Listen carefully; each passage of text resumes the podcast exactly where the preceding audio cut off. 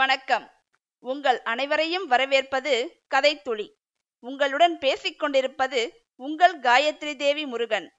நாம் இன்று அமரர் கல்கி அவர்கள் எழுதிய மோகினி தீவு எனும் கதையின் பகுதி ஒன்பதைத்தான் பார்க்கப் போகிறோம். நாம் முந்தைய பகுதியில் சுகுமாரன் தந்தையை விடுவித்துக் கொண்டு கொல்லிமலை சாரலுக்கு போவதாகவும், மதிவாணனாக வந்து தன்னை ஏமாற்றியது சோழ ராஜகுமாரன் சுகுமாரன் தான் என்பதை அறிந்து கோபப்பட்ட புவன மோகினி அவர்களை பிடித்து வருமாறு காவலர்களுக்கு கட்டளை பிறப்பிப்பதாகவும், இருப்பினும் அவர்கள் தப்பித்து விட வேண்டும் என்று மனதார பிரார்த்தனை செய்வதாகவும் பார்த்தோம். மேலும் குடகு மலையில் போர் புரிந்து கொண்டிருக்கும் பாண்டிய மன்னனுக்கு அவசர தூதன் மூலம் தலைமை மந்திரி செய்தி அனுப்புகிறார். அதை அறிந்த பராக்கிரம பாண்டியர் போர்க்காயங்களுடன் மிகவும் சிரமப்பட்டு மதுரைக்கு திரும்புகிறார். தன்னுடைய ஒரே மகள் செய்த முட்டாள்தனமான காரியத்தை நினைத்து கோபப்பட்டு அந்த கோபத்தை தேவேந்திர சிற்பியின் மீது காட்டுகிறார். அந்த சமயத்தில் உத்தம சோழரும் சுகுமாரனும் பெரும் படை திரட்டி கொண்டு போருக்கு வருகிறார்கள் என்னும் இடிபோன்ற செய்தி அவர்களுக்கு வருகிறது. பாண்டிய மன்னருக்கோ உடல்நிலை சரியில்லை.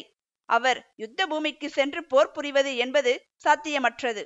இந்த நிலையில் தான் செய்த தவறுக்கு தானே பொறுப்பேற்பதாக கூறி இதுவரை யுத்த பூமியையே காணாத புவன மோகினி பாண்டிய சைன்யத்துக்கு தலைமை வகித்து போர் புரிகிறேன் என்று பராக்கிரம பாண்டியரிடம் கூறி உத்தரவையும் பெறுகிறாள் என்று பார்த்தோம். இனி இந்த பகுதியில் போர்க்காட்சிகளைத்தான் பார்க்க போகிறோம்.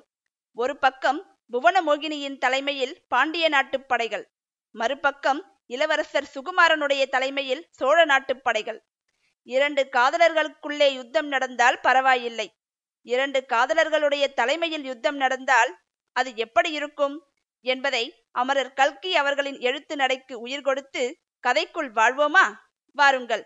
இன்று நாம் கேட்கப் போவது அமரர் கல்கி அவர்களின் மோகினி தீவு பகுதி ஒன்பது, எட்டாம் அத்தியாயம்.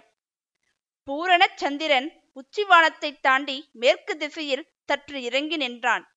சந்திரன் நின்ற நிலை அந்த அதிசய தம்பதிகள் கூறி வந்த கதையை கேட்டுவிட்டு போகலாம் என்று தயங்கி நிற்பது போல தோன்றியது. காற்று அடித்த வேகம் வரவர குறைந்து இப்போது நிச்சலனமாகி இருந்தது. அந்த மோகினி தீவின் காவலர்களைப் போல் நின்ற மரங்கள் அச்சமயம் சிறிதும் ஆடவில்லை, இலைகள் சற்றும் அசையவில்லை. கடலும் அப்போது அலைவோய்ந்து மௌனம் சாதித்தது.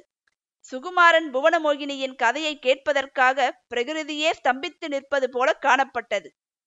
இப்போது நான் அந்த வரலாற்றை திருப்பிச் சொல்லும் போது வார்த்தைகள் உயிரற்றும் உணர்ச்சியற்றும் வருவது எனக்கே தெரிந்துதான் இருக்கிறது.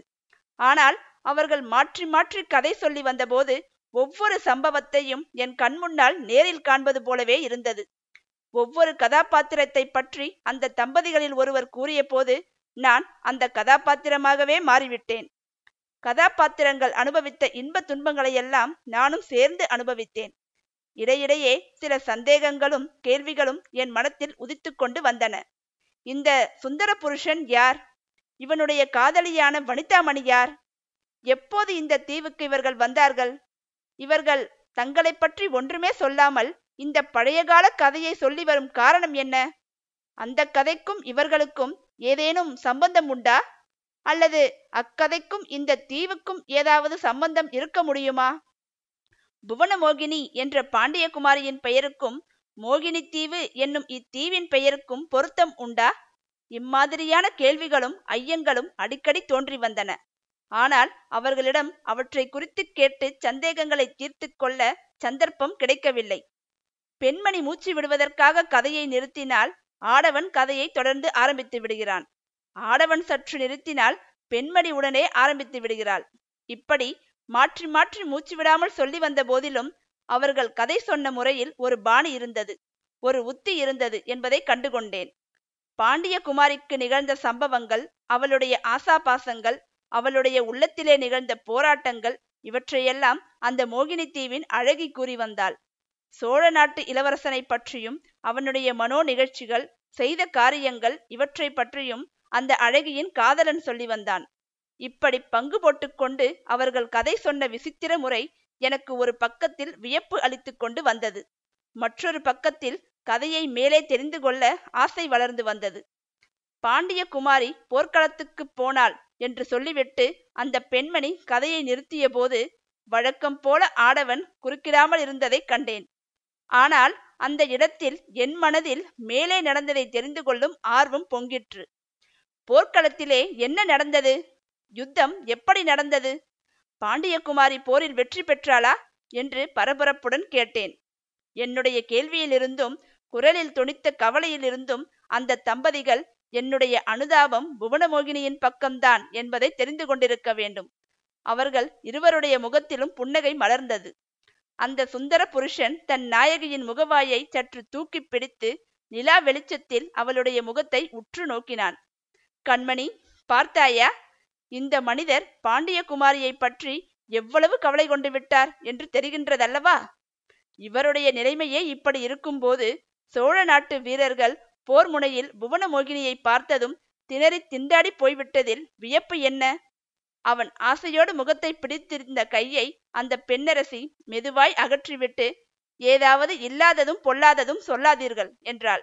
பிறகு என்னை பார்த்து சொன்னாள், சோழ நாட்டு வீரர்கள் ஒன்றும் திண்டாடி போகவில்லை, புவனமோகினிதான் திணறி திண்டாடி போனாள்.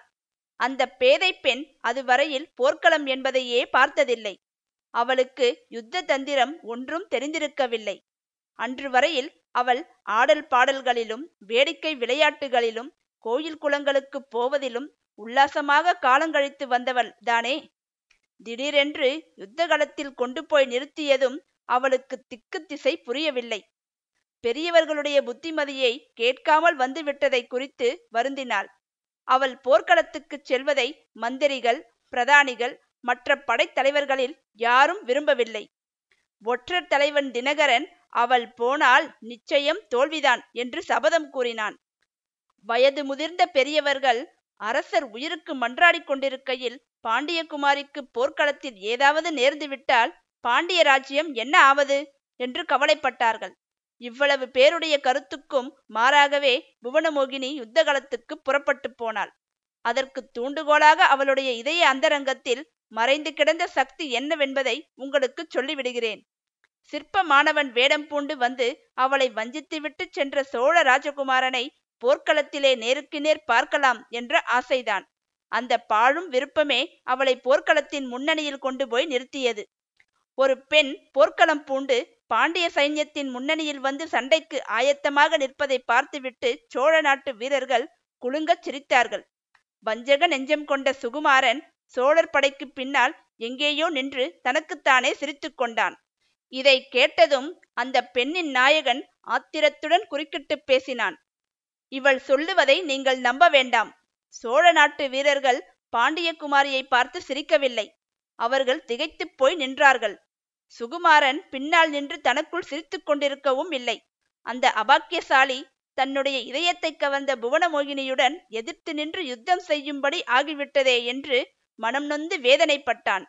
ஒருவரும் பாராத தனி இடத்தை தேடிச் சென்று கண்ணீர் வடித்தான். முதலில் சில நாள் அவன் போர்க்களத்தில் முன்னணிக்கே வரவில்லை. பாண்டியகுமாரியை நேருக்கு நேர் சந்திப்பதற்கு வெட்கப்பட்டு கொண்டுதான் அவன் பின்னால் நின்றான். ஆனால் சுகுமாரன் முன்னணிக்கு வரவேண்டிய அவசியம் சீக்கிரத்திலே ஏற்பட்டுவிட்டது. பாண்டியகுமாரிக்கு யுத்த தந்திரம் ஒன்றும் தெரிந்திருக்கவில்லை என்று இவள் சொன்னாள் அல்லவா? அது என்னமோ உண்மைதான். அதுவரையில் அவள் போர்க்களத்தையே பார்த்ததில்லை என்பதும் மெய்தான். ஆனால் அவ்விதம் அவள் அதுவரை யுத்த களத்தை பாராமல் இருந்ததே அவளுக்கு மிக்க உதவியாய் போய்விட்டது. போர் முறைகளை பற்றிய அவளுடைய அறியாமையே ஒரு மகத்தான யுத்த தந்திரம் ஆகிவிட்டது. போர் முறைகள் தெரிந்தவர்கள் சாதாரணமாய் போவதற்கு தயங்கக்கூடிய இடங்களுக்கெல்லாம் பாண்டியகுமாரி சர்வ சாதாரணமாக போகலுற்றாள். பெண்களிடம் சாதாரணமாக காணக்கூடிய நெஞ்சு துணிவையும் தைரியத்தையும் அவள் காட்டினாள். அந்த துணிச்சலும் தைரியமும் சிறந்த கவசங்களாகி அவளை காத்தன. அவள் காட்டிய தீரம் பாண்டிய வீரர்களுக்கு அபரிமிதமான உற்சாகத்தை ஊட்டியது. போர்க்களத்தில் பாண்டியகுமாரி எந்த பக்கம் தோன்றினாலும் அந்த பக்கத்தில் உள்ள பாண்டிய வீரர்கள் வீர கோஷத்தை எழுப்பிக் கொண்டு சோழர் படையின் பேரில் பாய்ந்தார்கள். அதற்கு மாறாக சோழ வீரர்களோ புவனமோகினியை சற்று தூரத்தில் கண்டதுமே வில்லையும் அம்பையும் வாளையும் வேலையும் கீழே போட்டுவிட்டு அந்த அழகு தெய்வத்தை கண்கொட்டாமல் பார்த்து கொண்டு நின்றார்கள். பயம் என்பதே அறியாமல் புவனமோகினி அங்கும் இங்கும் சஞ்சரித்ததை பார்த்த சோழ நாட்டு வீரர்களில் பலர், மதுரை மீனாட்சியம்மனை மானிட பெண் உருவம் எடுத்து பாண்டிய நாட்டை பாதுகாப்பதற்காக வந்திருக்கிறாள் என்று நம்பினார்கள். அவளை தூரத்தில் கண்டதும் சிலர் கையெடுத்து கும்பிட்டார்கள். சிலர் பயந்து பின்வாங்கி ஓடினார்கள். சிலர் பின்வாங்கி ஓடுவதற்கும் சக்தி இல்லாமல் திகைத்து போய் நின்றார்கள். அப்படி நின்றவர்களை சிறைபிடிப்பது பாண்டிய வீரர்களுக்கு மிகவும் எளிதாய் போய்விட்டது. இதையெல்லாம் அறிந்த உத்தம சோழர் மனம் கலங்கினார். சுகுமாரனை அழைத்து வரச் செய்து அவனுடைய கோழைத்தனத்தை குறித்து நிந்தனை செய்தார். நீயே ஒரு பெண்ணுக்கு பயந்து பின்னால் சென்று ஒளிந்து கொண்டால் மற்ற வீரர்கள் எப்படி போர் செய்வார்கள் என்று கேட்டார். இப்படி அவமானத்துடன் தோல்வியடைந்து சோழ குலத்துக்கு அழியாத அவகீர்த்தியை உண்டு பண்ணவா என்னை பாண்டியன் சிறையிலிருந்து விடுவித்துக் கொண்டு வந்தாய்? அதை காட்டிலும் நான் சிறைக்கூடத்திலேயே சாகும்படியாக விட்டிருக்கலாம் என்றார். அப்போது சுகுமாரன் தான் போர்க்களத்தின் முன்னணிக்கு போய் தீர வேண்டிய அவசியத்தை உணர்ந்தான். சோர்ந்து போயிருந்த சோழர் வீரர்களை திரட்டி உற்சாகப்படுத்தினான். தான் முன்னால் போர்க்களத்துக்கு போவதாகவும் தன்னை பின்தொடர்ந்து மற்றவர்கள் வரும்படியும் சொன்னான். இளவரசனிடம் அளவில்லாத விசுவாசம் கொண்டிருந்த சோழ நாட்டு வீரர்கள் இனி ஊக்கத்துடன் யுத்தம் செய்வதாக அவனுக்கு வாக்களித்தார்கள். போர் முனையின் முன்னணிக்கு போய் அவன் அனாவசியமான ஆபத்துக்கு உள்ளாக கூடாது என்று வருந்தி கேட்டுக்கொண்டார்கள். அன்றைக்கே சோழர்களின் பக்கம் அதிர்ஷ்டம் திரும்பி வந்துவிட்டதாக தோன்றியது. சோழ வீரர்கள் உற்சாகத்துடன் பாண்டியர் படையை தாக்குவதற்கு போன சமயத்தில் பாண்டிய வீரர்கள் சோர்வுற்றிருந்தார்கள்.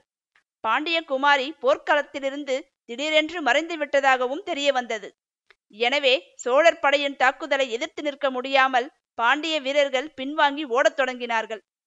அவ்விதம் ஓடியவர்களை துரத்தியடிப்பது சோழ வீரர்களுக்கு மிகவும் சுலபமாய் போய்விட்டது. இதன் பேரில் உத்தம சோழரும் மற்றவர்களும் சுகுமாரனை கொண்டாடினார்கள். ஆனால் அவனுடைய மனத்தில் நிம்மதி ஏற்படவில்லை. பாண்டிய குமாரியின் கதி என்ன ஆயிற்றோ என்று எண்ணி எண்ணி அவன் மனம் கலங்கினான். பாண்டிய குமாரி புவன மோகினி எங்கு சென்றாள்? அவளுக்கு என்னதான் நேர்ந்தது? போரில் வெற்றி யாருக்கு கிடைத்தது என்பதற்கெல்லாம் விடை தெரிய வேண்டுமென்றால் நீங்கள் இந்த கதையை தொடர்ந்து கேட்க வேண்டும். நாம் கூடிய விரைவில் பகுதி பத்தில் சந்திக்கலாம். அதுவரை உங்களிடமிருந்து விடை பெறுவது உங்கள் காயத்ரி தேவி முருகன். நன்றி, வணக்கம்.